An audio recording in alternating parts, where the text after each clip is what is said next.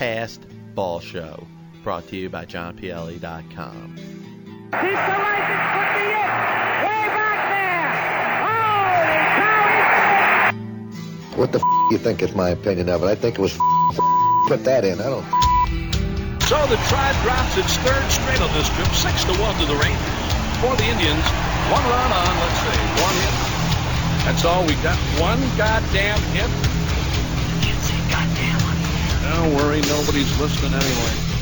I'm talking about the past, I'm talking about the history, I'm talking about what's great about this game of baseball. There's so much stuff that we can talk about. I would say I wouldn't know, but I would say the reason why they won the past is baseball going is the highest baseball sport that has gone into baseball and from the baseball angle. I'm not going to speak of any other sport. Let me start by telling you this. I have never used steroids, period. Jerry, just remember, it's not a lie if you believe it. Joe Carter with a three-run homer. The winners and still world champions, the Toronto Blue Jays. And this team sucks. Well, he is. Well, he's out. Yes, Fred is out. Look, at- look at this. Fred is out. Uh, Dean McMahon. I'm not here to argue about other sports. I'm in the baseball business. It's been run cleaner than any baseball business that was ever put out in the hundred years at the present time. Sell the team. Oh,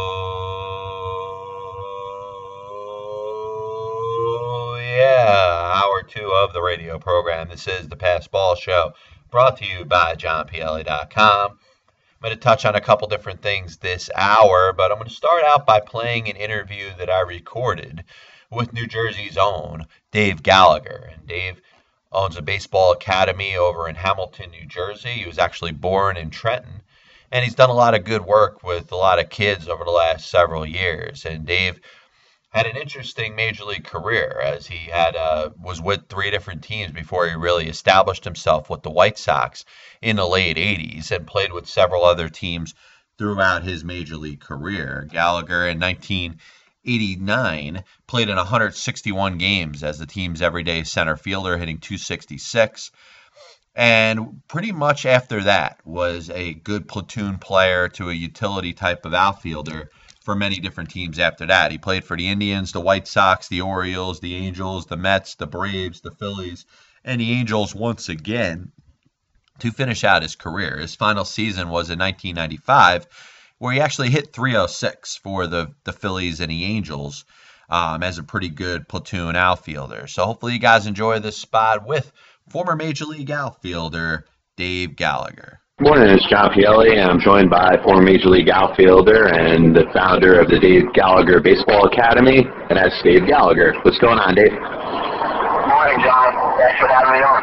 Hey, anytime, man. First, uh, you know, let's let's talk a little bit about the academy and how you established it, and you know how it all got started. Well, kind of goes back a little ways while I was still playing.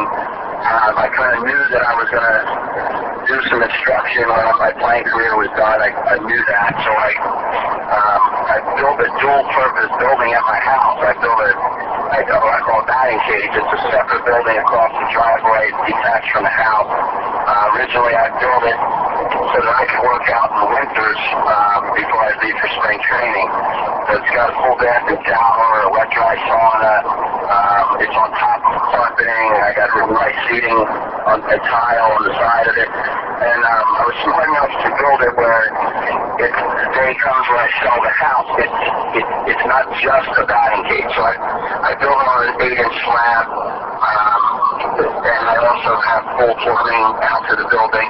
So if anybody wanted it as a you know, a guest house on the property or uh, or an in-home office, it's ideal for that. It has heat and air, um, and I've had it ever since. When I retired, uh, 96, I just went right into doing lessons out of that building, and then I grew to the point where now I'm um, a part owner in, in three academies, one in Hamilton, New Jersey, one in Lehigh Valley, Pennsylvania, one in uh, in uh, North Carolina, and then a huge complex in Virginia.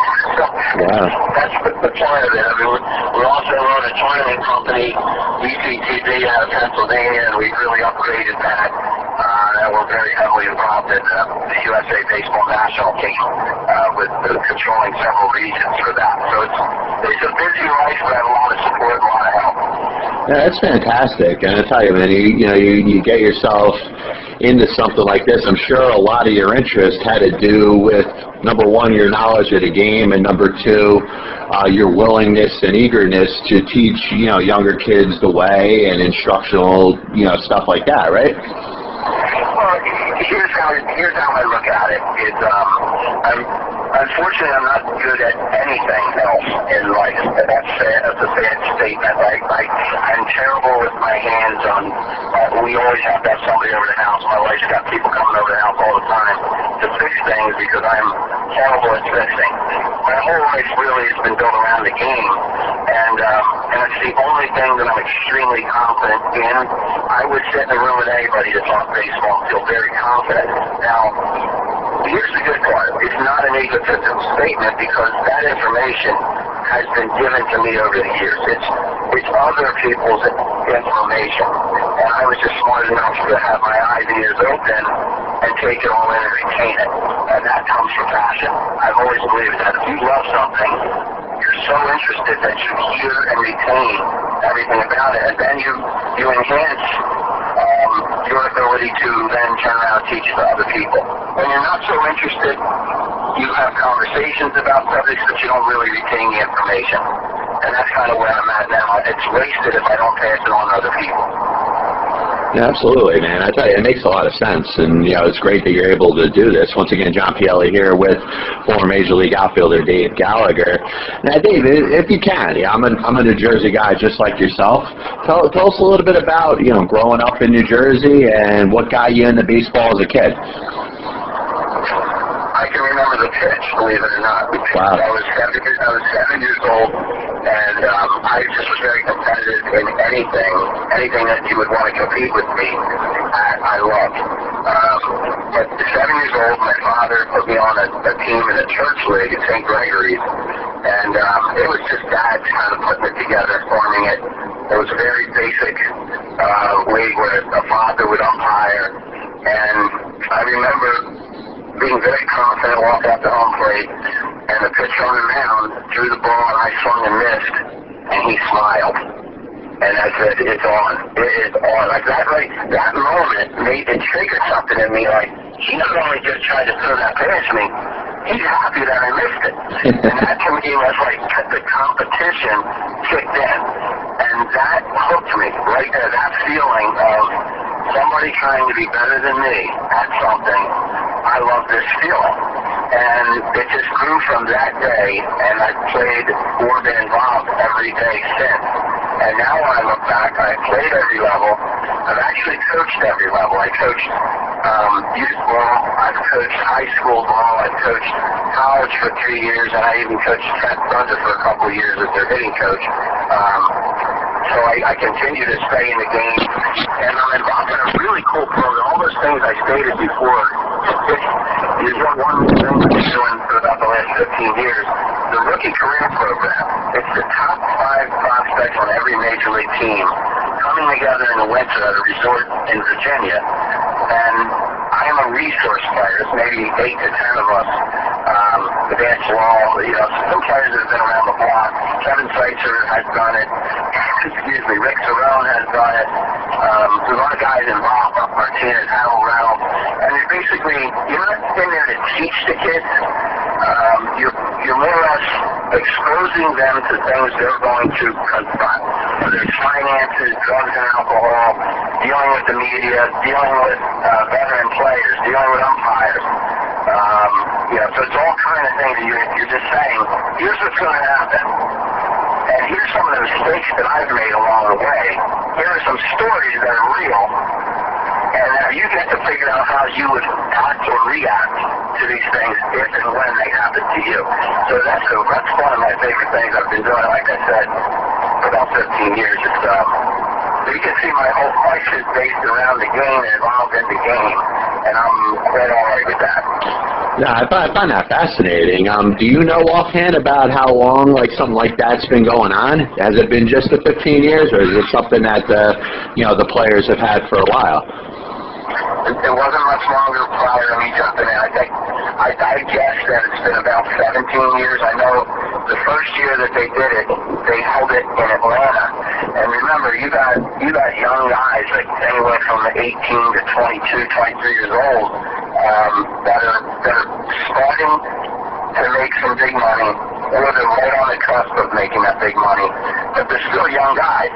They held it in Atlanta, and they had a hard time getting the chicks to come back the second morning because they were all going out at night. Yeah. So it's a place they held it, held it in Virginia. It's kind of off the beaten path, but it's a resort hotel. You know, the kids, we keep them interested enough. We want them to show up the next morning and be involved. And um, when I think back, when, you, when it's happening, you only know of a couple of the players. You might, you know, you, I remember Bryce Harper for his signing bonus and, and all of the hype around him. He was in my group. Um, but most of the kids you look at, they're just kids that are in great shape, and you don't know who they are. You don't know their their names. And then during the year, during the season, you're watching a game on TV and you say, oh, that kid was in my group. Yeah, there's Curtis Granderson, there's Brandon Phillips, you know. These guys have, have all been part of what they call a breakout session. You go large seminars into smaller groups where you can really deal with questions. And um, I do remember Curtis Granderson being a young kid that came in with a legal pad and a pen, and he did not stop asking questions. Um, he wanted to learn. He wanted to. He wanted there to be nothing, uh, nothing to have to figure out other than just playing the game. When he finally broke through in the major league level, and um, and he adjusted very quickly and very well. So it, it's like I said, it's a great program for for me to be involved in. Yeah, no question about it. Once again, John Pielli here with Dave Gallagher. Now, David, you know, if you can, about you know what you got going on with your academy and uh, you know the players that you're dealing with. You know, tell, tell us what you got. Well, it's um, it has grown leaps and bounds, and we we do try to grow slowly. I mean, I I react and adjust every season, and not just every year, but every season.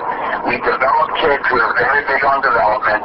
I know a lot of people say that, but um, some of the most successful financially uh, uh, programs are, are programs that don't develop. They just they just basically um, grab top talent from around the country and put them in tournament venues. That's not what I'm interested in. You know, I've had a pretty good career, so I, you know, I, I guess I don't feel like I have to do that. I would much rather feel good about a kid at eight, nine years old, and, and whether it's starting with lessons or uh, part of a travel program, and then developing him so that by the time he gets to be a sophomore in high school, you're helping a kid maybe find the right place in college, uh, which we've been able to do, and, and that's the easy part. The tough part for me has always been having an honest conversation with the parent, which I'm willing to do, and I feel obligated to do when a kid has gone backwards or he's stagnant and his friends, his peers, his peers, they're all passing him. That to me is the honesty that we have to provide. The other honesty is easy. You know, I can help your son get into college by picking up the phone. If he is a pro skill player, I can pick up the phone and talk to of scouts. They're easy. The tough ones are telling a kid and a parent, you know, I'm not sure if this is going to end at the college level. I don't want you commit so much time and money in a direction that's not going to have a good ending. Um, I feel that that's the right way to do it. You know, I'm a parent of five kids. One of my kids played professionally. Two of them, two of my boys played baseball. And with them, I had to make the same decisions. Do I pick up the phone and help them out of college? Well, certainly not going to paint a picture that my son can go to a college that's above his head for baseball. That just doesn't make any sense. So I do the same with other families, and um, I think in the long run they not only respect it, I think they like it and spread the word um, that we're doing things right. But that's that's a part of it no one really looks at. The, but I love the development. We are now moving into a new building uh, as we speak. We're we're literally picking up carpet from our old building and, and equipment and taking it over day by day. Um, we're going to be located on uh, Route 130, right past the uh, excuse me, the Hamilton Shops. And the building is twice the size of the one we're in now, uh, with more ceiling height, um, real, real good things ahead. You know, a lot of good announcements coming up. Yeah, no question. I tell you, one, one thing that you hit on there that was kind of important, I think a lot of people listening will kind of relate to. Uh, you, you mentioned about you know letting letting a kid and their parents know they've hit a stage where maybe a lot of other players have passed have passed them, and maybe their dream of what they want to do and playing baseball, listen, might might not come true from your perspective and being a person that that's played that's played professionally and has been around the game a long time, what do you think is the best way to to tell that player, tell that parent? Because it's obviously something like you said, it's, it's something that nobody wants to hear. But I'm sure there's a way that you say it that is, I guess, the best way possible, right? Well, I'll give you an example. Um, I know, remember, this is, I've already admitted that baseball is what I know. So I do feel, feel pretty darn good not only at developing and having my staff develop players, but also projecting and evaluating. I, I mean, I've lived it and expressed in my brain what players, what it takes from a player to handle certain levels, all the way up to the top. It isn't just physical commitment and, and physical skills. It's mental strength, the ability to bounce back from failure and adversity constantly. Um, so it's an evaluation process that my son, uh, one of my sons, did karate lessons. I was happy that it, he was not interested in baseball, but he was interested in something. I was very happy that he was interested. So we took him to karate lessons without bringing up the name of the company. And he would get tested, you know, once a month. If he tested well, his, his, his belt color would change, and more money would be taken from my credit card. Etc. So I'm okay with that as long as he's progressing, and I'll celebrate it. But I went to one of his testings, and it was horrible. He was horrible, and I, I it's like I'm smiling and watching it, but there was no way he deserved to go up in belt and he went up. And that told me all I needed to know about that company. This is not a company I want to align myself with because I would prefer they come out and say, your son is still behind, he's going to have to stay with the training at least another month and retest. Of course. That's what I saw. You know, I want honesty. I and I can deal with how to support my son and how to go from there. And we never took him back again. Yeah, he wasn't, he lost interest, but I don't want to be treated like that. And I hope that the parents that we deal with, I, I know they do because I, I get complimented on it. They want the truth. They want to be told they can handle how to tell their son. And if the son is old enough, if he's high school age, I want the kid involved in that conversation because I lay it out there in a very good way. This is one part of your life. It is certainly not the most important part of your life. And things that you've learned in this game, if they can't be applied to baseball because you weren't born with the skill set, you will apply these characteristics in life. Your drive, your, your competitiveness, your work ethic, your responsibility to your teammates. These are all things that you and I know, John, that, that applies in life. So I have no problem building that kid's spirit up in a different direction, even when you might be chopping it off in the direction of baseball. You know, that's um, that's something like said, I feel obligated. Unfortunately, there's enough people out there who will prey on a parent's love for their kid and say the things that they know the parent wants to hear. And I'll be honest, that sickens me. Part of how I want to grow is I want to knock those people right out of the water. I, I don't think they have, they deserve a spot in the game and, and in people's lives, and it happens every day. Yeah, no question. And to me, to me, it's more of a separation of all right, you playing a sport for fun, and then you're playing a sport for you know for for competition and to establish yourself and to grow through it.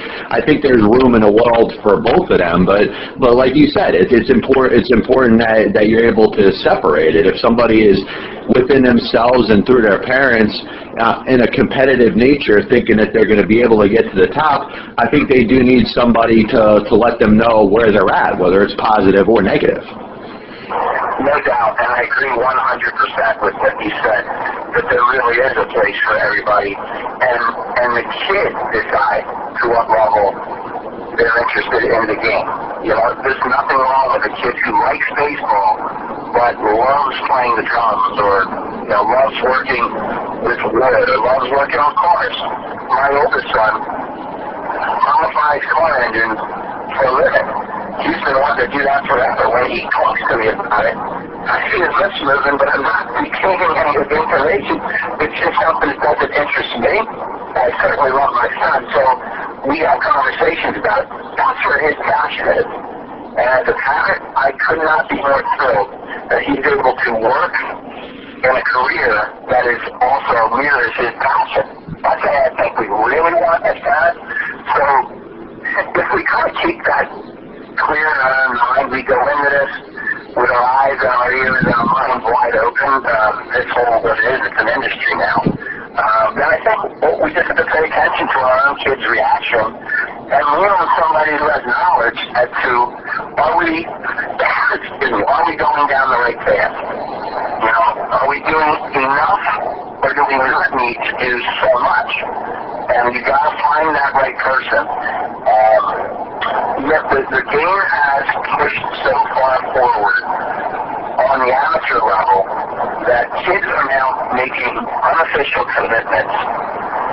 Some of them as early as their freshman year in high school, and a lot of them in, in the better program, the stronger program, by their sophomore year. That's crazy to me. I don't even think it's right. I know I talk to coaches on a daily basis who don't think it's right, but it is what it is. And you have to kind of prepare for that. Um, but that's on a very advanced level. So that's what we're involved with. And um, I, I think we do a pretty good job. And, and like, like I said, when you have an organization as big as mine, you're going to drop the ball sometimes, or you're going to just simply do something you thought was the right way, and it, as it turns out, it's not. And the only way I react to it is adjust. I adjust. I just uh, correct it. I'm getting feedback. Let me correct it. Let's get back on the right path, and um, that's how I can lay my head down on the pillow every night. Yeah, no question. Once again, John Pielli here with Dave Gallagher. Um, if you can, just, uh, you know, are you interested in uh, sharing a couple stories about some kids that you've been working with and uh, some, some, some good things you got going on? Without a doubt. Um, we last, last year we did a national team about a year ago um, because it was we started with the summer.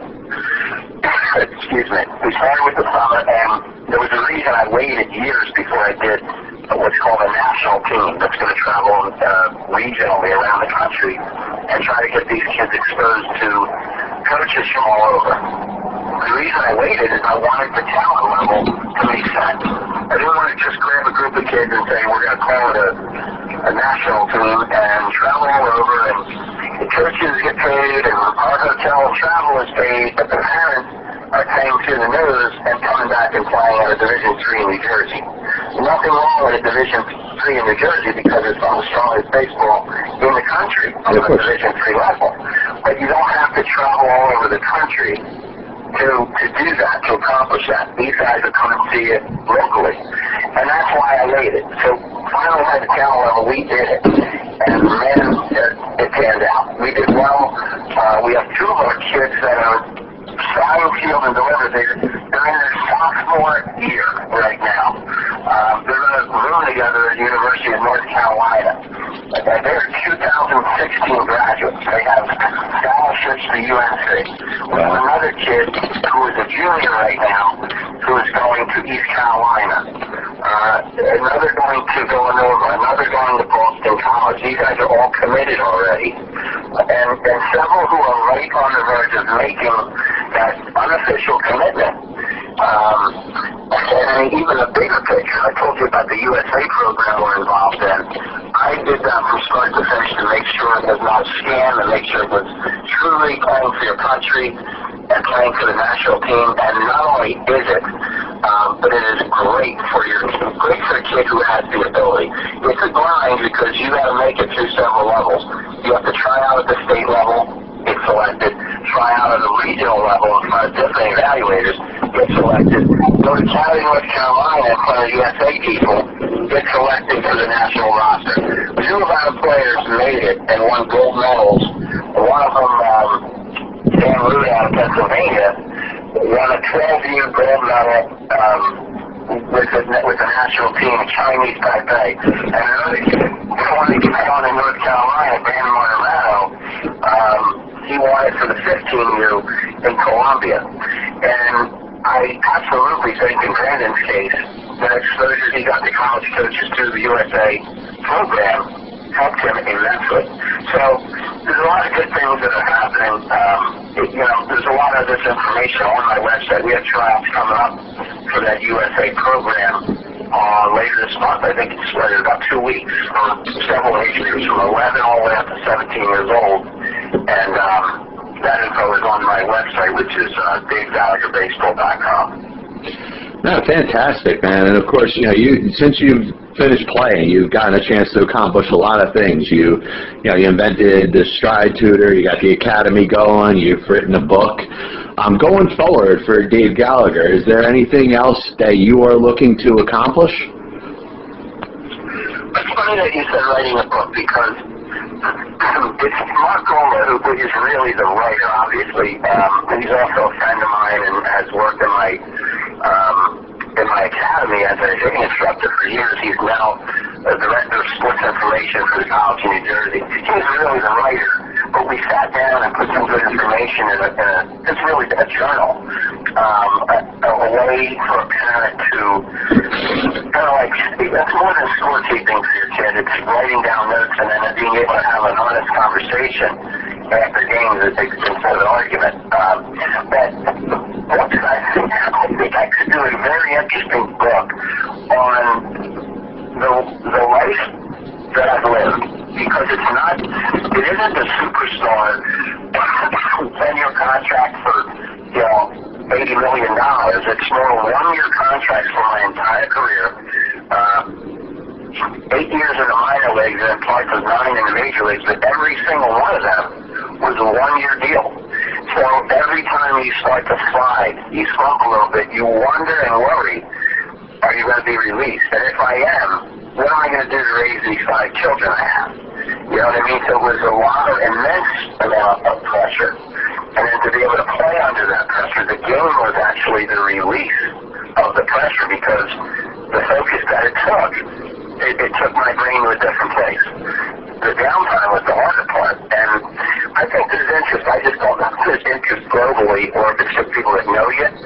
Uh, anyone that's interested in the game would probably like to hear all those things. And someday, uh, when I have some time, maybe I'll put all that down on paper. We'll see. Well, good luck with that, man. And I'll tell you, I'm uh, obviously the, the historian aspect of me loves to read, so I'm guaranteed to grab myself a copy. You know, if you're ever, ever able to get it out. Listen, Dave, I want to thank you for having some time. Appreciate all the stuff we went over right here, and hope to talk to you again soon. Thanks, John. You take care. There's plenty more things I wanted to get into about Dave Gallagher and his baseball career and uh, really uh, where where it started. I mean, uh, to be you know drafted so high and have so much expected out of you, to be with the Indians and the Mariners organization, and then with the White Sox before you make your major league debut, had to certainly be a, a kind of a weird experience for a young player. And you see that happen a lot today. Uh, Travis d'Arnaud with the New York Mets would be a good example, a guy who a lot has been expected out of. But here's a guy that was drafted by the Phillies, and the Phillies moved him in a trade to get Roy Halladay. And of course, the Blue Jays moved him in a trade with the Mets to get R.A. Dickey. So before he ever made his major league debut, he had bounced around a little bit, and of course, is struggling right now, sitting down in the minors with the New York Mets. But uh, Dave Gallagher had some expectations and was moved around to a lot of different teams. And I think a lot of people uh, see it's a little more evident that he played for a lot of major league teams. But I think to me, I would touch, I would want to touch on what happened early on in his career to bounce around with those couple different organizations before establishing himself with the White Sox. And uh, you know, great speaking with Dave, and of course, we're going to have him on again.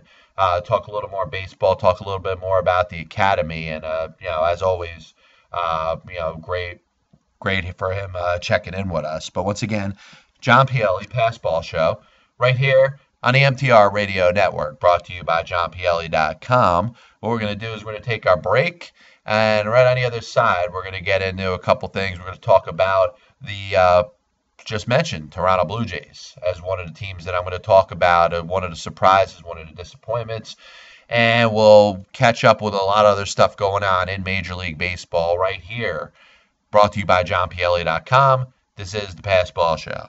Are you searching for something different for your child's education? Consider Atlantic Christian School, where faith and quality education meet. Listen to what one of our students has to say about their experience at ACS. Atlantic Christian School is an amazing school. It has many different qualities that set it apart from public schools. It is an extremely safe environment where students care and look after each other. There is a Bible class where students learn about God and grow closer to Him. In Bible class, we do Chop Shop. It is where we learn to dissect God's Word so we can hear His direction for our lives. They have service projects where we learn to serve our Lord and community. Atlantic Christian School is a wonderful place that changes the lives of the students that go there. Come learn about our new lower tuition rates at our open house every Wednesday from 8 a.m. to 1 p.m. at 391 Zion Road in Egg Harbor Township or enroll today. Visit us on the web at acseht.org or call 653 1199. Atlantic Christian School, where character, Christ, and community count. What's up, everybody? This is James Flippin. And Joey Baboots. We host the morning show together, and every morning we start up our cars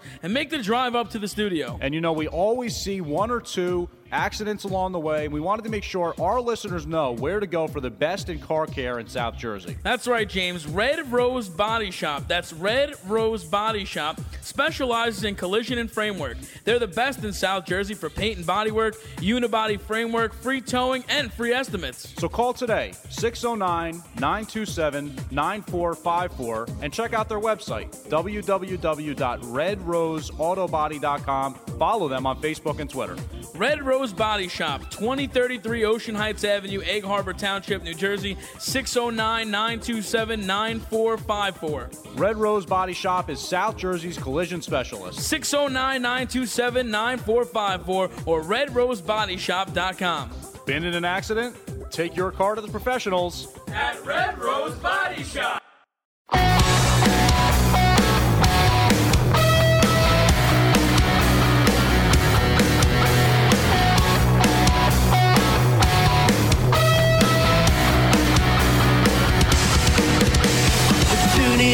Jumpy Basketball Show. Hosted by a guy called. I'm tuning into Ellie's Basketball Show at JohnPielli.com.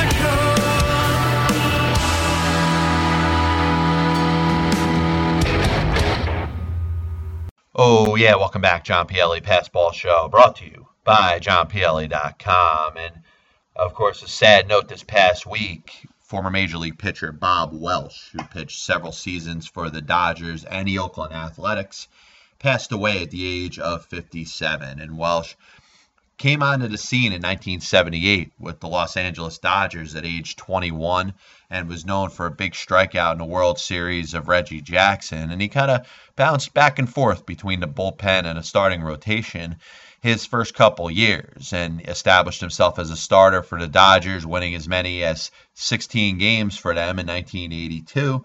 And then, of course, he had three straight 17 plus win seasons with the Oakland Athletics in 1988, 1989, and 1990. And of course, culminating with the ridiculous 27 win season he had for the Athletics in 1990. The 818 winning percentage, um, the 238 innings, 27 wins, the first pitcher since Denny McLain to win anywhere near as many. And uh, obviously, a Cy Young Award that he grabbed that year for his career he won 211 games, lost 146, made at 462 starts, had just slightly less than 2,000 career strikeouts, was a very good pitcher. Um, 61 complete games, 28 shutouts. But what stands out about Bob Welch was his experience he had in a postseason. And the reason I say use the word experience is because his experience in a postseason came before the expanded playoff format and you, you have wild cards, you have a division series. You didn't have that during the career of Bob Welch, and he had a chance to pitch for some very good teams with the Dodgers and the Athletics. In fact, the Dodgers of 78, 81, 83, and 85 all made the postseason. Now, of course, Welch was part of the 1981 Dodgers that won one half of the National League Western Division. So they played in a division series against the Houston Astros in which they won. But you know, for the exception of that, that was the only division series he pitched in his career because the real division series, the one that you know of today in Major League Baseball, doesn't exist that way. But a guy who was essentially the missing piece for the Oakland Athletics, a young team that had guys like Jose Canseco and Mark McGwire and uh, Dave Stewart and Rick Honeycutt and Mike Moore, who were all around there. But the addition of Bob Welch in 1988 uh, certainly became a difference. And the A's became a perennial playoff team, making the World Series in 88, 89, and 90, heavily favored in 88. Of course, if it wasn't for the uh, the miraculous home run hit by Kirk Gibson off of Dennis Eckersley, perhaps that series ends differently because a lot of people say that on paper the Athletics were the better team. But obviously, it doesn't matter what team is better on paper. It matters what team does the best on the field. But it doesn't take anything away for what Welch and those Oakland Athletic teams did. I mean, in 1988, 89, and 90, you could say the Athletics were, without a doubt, one of, if not the best team in all Major League Baseball, start to finish. I mean, there probably wasn't a dominant team over that three year span. Um, you could talk about the Reds who won the World Series in 1990, the Giants who the Reds swept away in that Bay Area earthquake series of 1989. But if you look at Bob Welch, the guy got into pitched almost 50 innings in the postseason, two saves, three and three record, 456 ERA, uh, 17 games, nine as a starter. So he got essentially a chance to do just about everything. Know, he made he made his first start in '81 with the Dodgers, and from that point forward was used as a starting pitcher in the postseason. But one thing that I find pretty interesting because you look at the fact that there were probably lesser players and lesser pitchers in Major League Baseball history that got more consideration for baseball's Hall of Fame than Bob Welch did. And Welch's first year of eligibility was in 2000, which was exactly five years after his retirement. And to go back to that year at a ballot, um, Carlton Fisk and Tony Perez were both uh, selected that season, with future Hall of Famers Jim Rice, Gary Carter, Bruce Sutter, and Goose Gossage finishing three through six. Bert Blyleven finished 13th that year, getting 17.4%.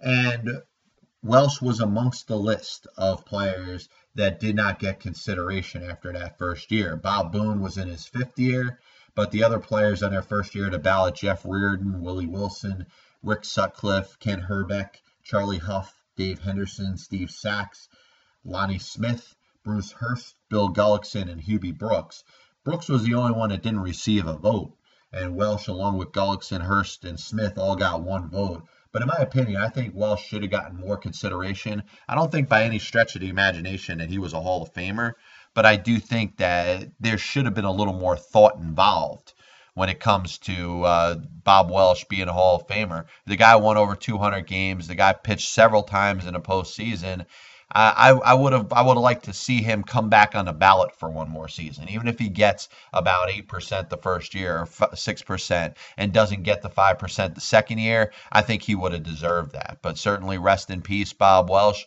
condolences to his family, and of course to both the teams of the Dodgers and the Athletics who lost a member of, of their baseball family. Once again, John Pielli, Pass Ball Show, MTR Radio Network, brought to you, of course, by JohnPielli.com. If you can, tweet at me if you want to uh, John underscore Pielli. We'll keep the program interactive during all broadcasts of the Passball Show, whether it's Saturday morning, 10 a.m. to noon, Saturday evening, 6 p.m. to 8 p.m., Sunday morning, 4 a.m. to 6 a.m., and Sunday night, 9 p.m. to 11 p.m. I do keep my, my phone on me. I'm always ready to go back and forth with people as we've done through the interactivity of Twitter. But moving on right here, um, I did want to touch on a couple teams that have been a little bit of a surprise this year. And one of them is the Toronto Blue Jays. And a lot of people knocked the Blue Jays last year because of the trade for Jose Reyes and the one that got him R.A. Dickey and all the players that they ended up bringing in. Uh, they said it was the the Miami Marlins, the team that didn't work with them the year before. So there's no way it would make sense, and there's no way the Toronto Blue Jays would be any good. I, I got to admit, I was one of the ones that took the bait last year. I thought that the Blue Jays had addressed enough needs. They got themselves Jose Reyes to play shortstop. They got themselves R.A. Dickey and Josh Johnson. And I thought they had a pretty good bullpen, which that ended up being proven true. But in regards to the the way the team performed, it did not work out for them last year. They, they really were one of the bigger disappointments in all of Major League Baseball. And some people said it, it wasn't a disappointment. They were supposed to be so bad, but they finished 74 and 88, which was good enough for fifth place, last place in the American League East. This year, at the moment of this broadcast, they sit at 39 and 29 as manager John Gibbons has them doing pretty well and uh, they're led, of course, by their first baseman Edwin Encarnacion and a handful of other players. Melky Cabrera is off to a good start, hitting over 300. Joey Bats, uh, probably not the uh, tremendous 50 home run power hitter he, he, was before, but he's hitting 310 with 15 home runs. And the, the good thing has been the pitching. Uh, Mark Buehrle's 10 and 3. I don't think anybody would have expected him to be as dominant as he, as he has been, but R.A. Dickey has pitched well. Drew Hutchison has stepped in and has become a staple in that team's rotation. And they, they've managed with guys like Dustin McGowan and Marcus Stroman, who's up here in the major leagues for the first time. Uh, they've, they've managed to fill out the rest of the, the rotation. I think the Blue Jays, if they want to take this season seriously and think of themselves as a legitimate contender in the American League East, they need to get themselves another legit starting pitcher. And this was a team that, with guys like Josh Johnson and Brandon Morrow last year, I thought could have done more. Now, jo- Johnson was horrible while he was pitching and then ended up being hurt uh, for most of the season. The Tommy John surgery this year with the San Diego Padres, he's done for the year. And Brandon Morrow was a, was another guy who has extreme ability, but just hasn't shown it uh, over the last couple years. And of course, injuries have gotten the best out of him, and he's not in the mix anymore. And it's it's been, it's been a rough rough look at it. I mean, Ricky Romero, remember, he was another guy that was considered to, to be a top pitcher on that staff. And, you know, to have all those guys and the expectations and the disappointments, that certainly led the Blue Jays to be where they were last year. So you ask yourself this question can they compete with the other teams in the American League East? The New York Yankees, the Boston Red Sox, the Baltimore Orioles, the Tampa Bay Rays. They're all good baseball teams. And I think if he came into this season, especially off of last year, and let's be honest, we do this a lot kind of without thinking about it. We judge teams at their current state based off of what they did last season. Now, the Blue Jays, who may have had higher hopes going into 2013, did not have high hopes going into 2014 because of what they did last year.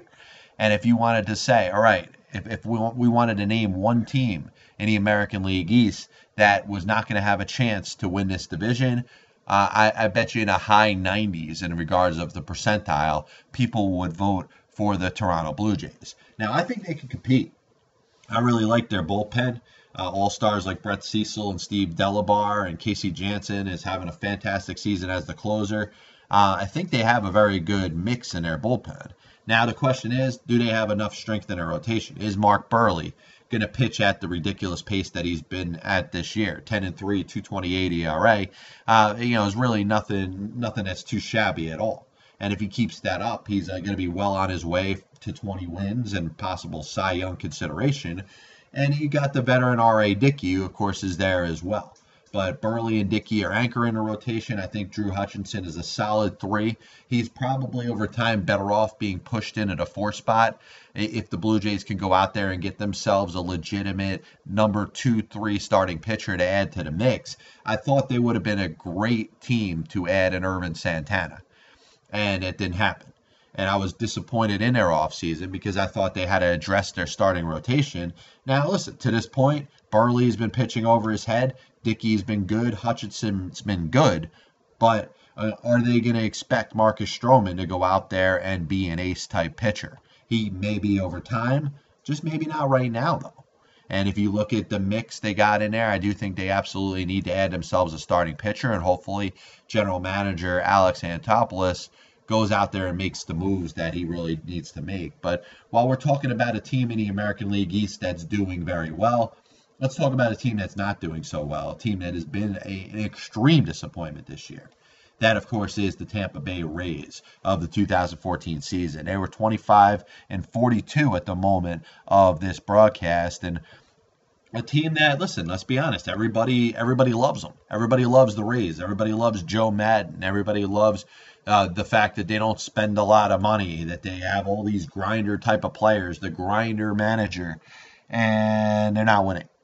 And I think while you want to blast a team for spending money, like like you may want to blast the Dodgers if they don't get the job done, or the Yankees if they don't get the job done, or whatever team spends that considerable amount of money. I think you have to be balanced and blast a team and give a team a hard time that is not getting a job done that just isn't spending.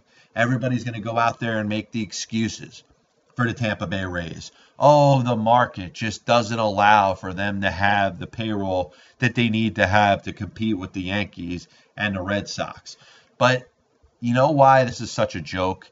It's a joke because of what people say on the other side of it when they say the Rays can compete with these teams without spending. Now, you're talking out of both sides of your mouth if you're saying that the Rays can compete with these other teams without spending and saying it's okay for them not to spend and for them not to be good. There's a responsibility. And you can't say that the Tampa Bay Rays are playing with house money because of their payroll. Because you're, you're telling me that it's okay for them to have a payroll so low. So if they don't have to spend, it, it's not playing with house money every year. And the fact that they sit there at 17 games under 500, there has to be some accountability. Now, I'm not going to go out there and say you got to fire Joe Maddon or you got to make a big shakeup. But let's be honest. I mean, there's been a lot of things that haven't gone right for the Tampa Bay Rays. David Price had a little bit of a down season in 2013 after winning the Cy Young in 2012. He hasn't pitched very well this year. Chris Archer has pitched okay. Jake Odorizzi, another guy that they that they, they brought over uh, in a in a trade that sent James Shields over to the Royals. They can give up their veteran presence for these young guys that are automatically going to be stars. How does that deal look for them at this very second? Because I, I do want to get into that. Jake Odorizzi, Wil Myers. Uh, everybody was destroying the trade that sent James Shields to the Kansas City Royals along with Wade Davis. Now, if you look at the future of it, Shields will eventually be a free agent.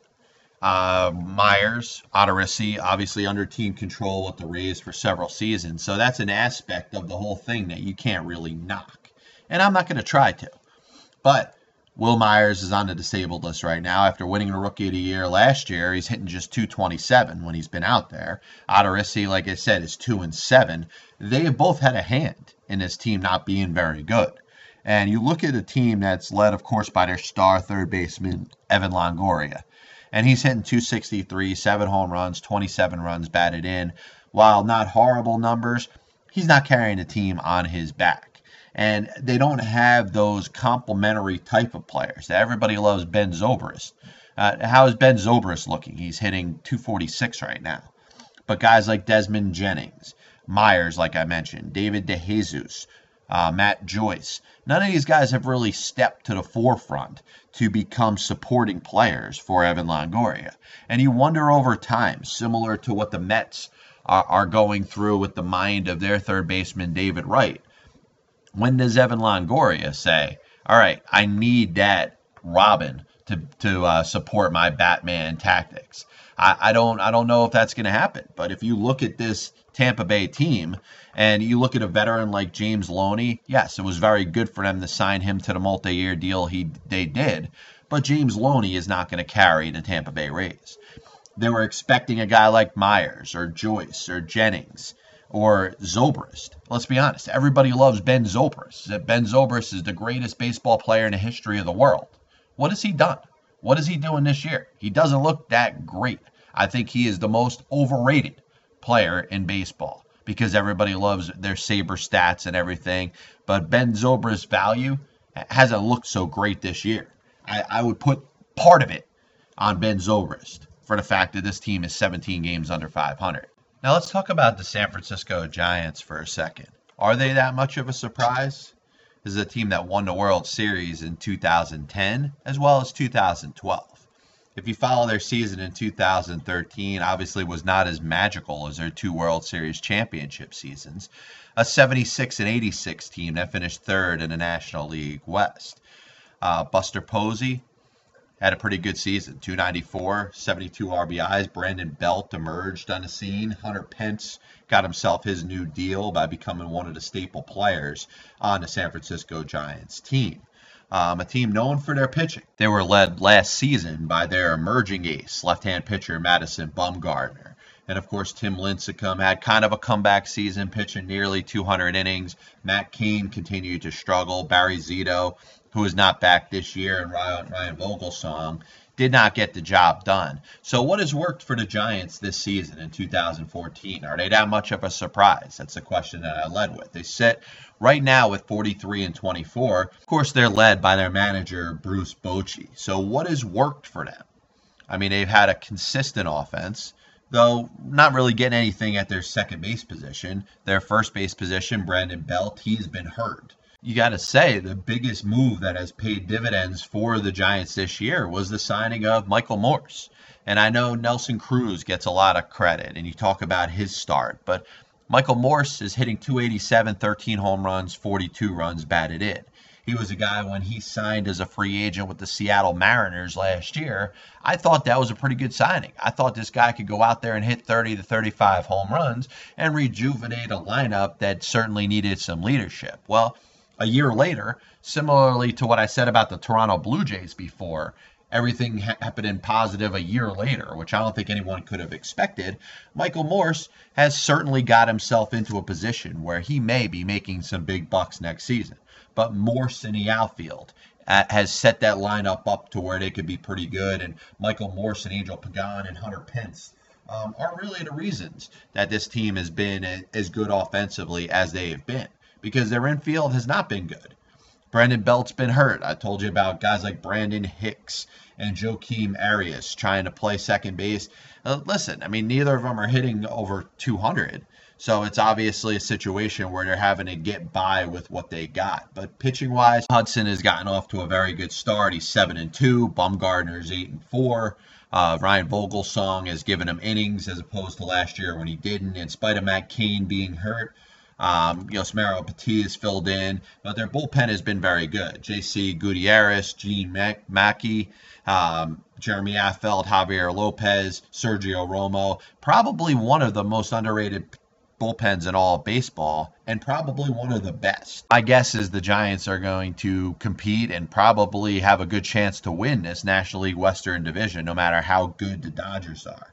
Now, while I mentioned before about a good team in the AL East that's been surprising and a team that's been surprising in the other direction, the same thing you could say about the National League Western Division. You got the Giants, who are off to a fantastic start, but you also have the Arizona Diamondbacks, which continue to struggle. This was a team that we touched on in the first month of the season that they just couldn't get it together. Right now, they sit at 29 and 40, fifth place in the National League Western Division. And this is a team that uh, obviously had a lot of expectations. Paul Goldschmidt, who in my mind should have won the National League MVP last season. They have a pretty good lineup, a deep lineup. Um, their their outfield situation was improved with the acquisition of Mark Trumbo, but he's been hurt. Trumbo got off to a good start with seven home runs in spite of his 210 batting average, has not been in a lineup for more than 21 games this season. And that has had an impact on his team. Cody Ross, who was a fourth outfielder type, a guy they signed last year, hoping to be a good fit in their lineup, has not worked out. And let's be honest, the pitching has been terrible. I mean, you look at the guys that they brought in. Bronson Arroyo has actually pitched pretty well lately, but Brandon McCarthy's one and nine. Wade Miley's three and six. Uh, neither of them seem like they can get out of their own way right now. Josh Collmenter has stepped in in rotation and actually pitched better than anticipated. Uh, Randall Delgado um, struggled. He has struggled in the bullpen. Trevor Cahill has got himself off the team.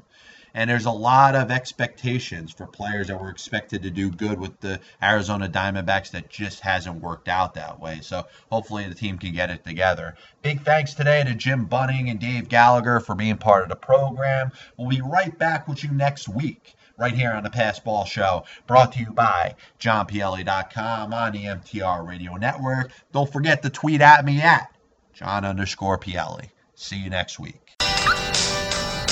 rock over London, rock on Chicago, the heartbeat of America. That's today's Chevrolet.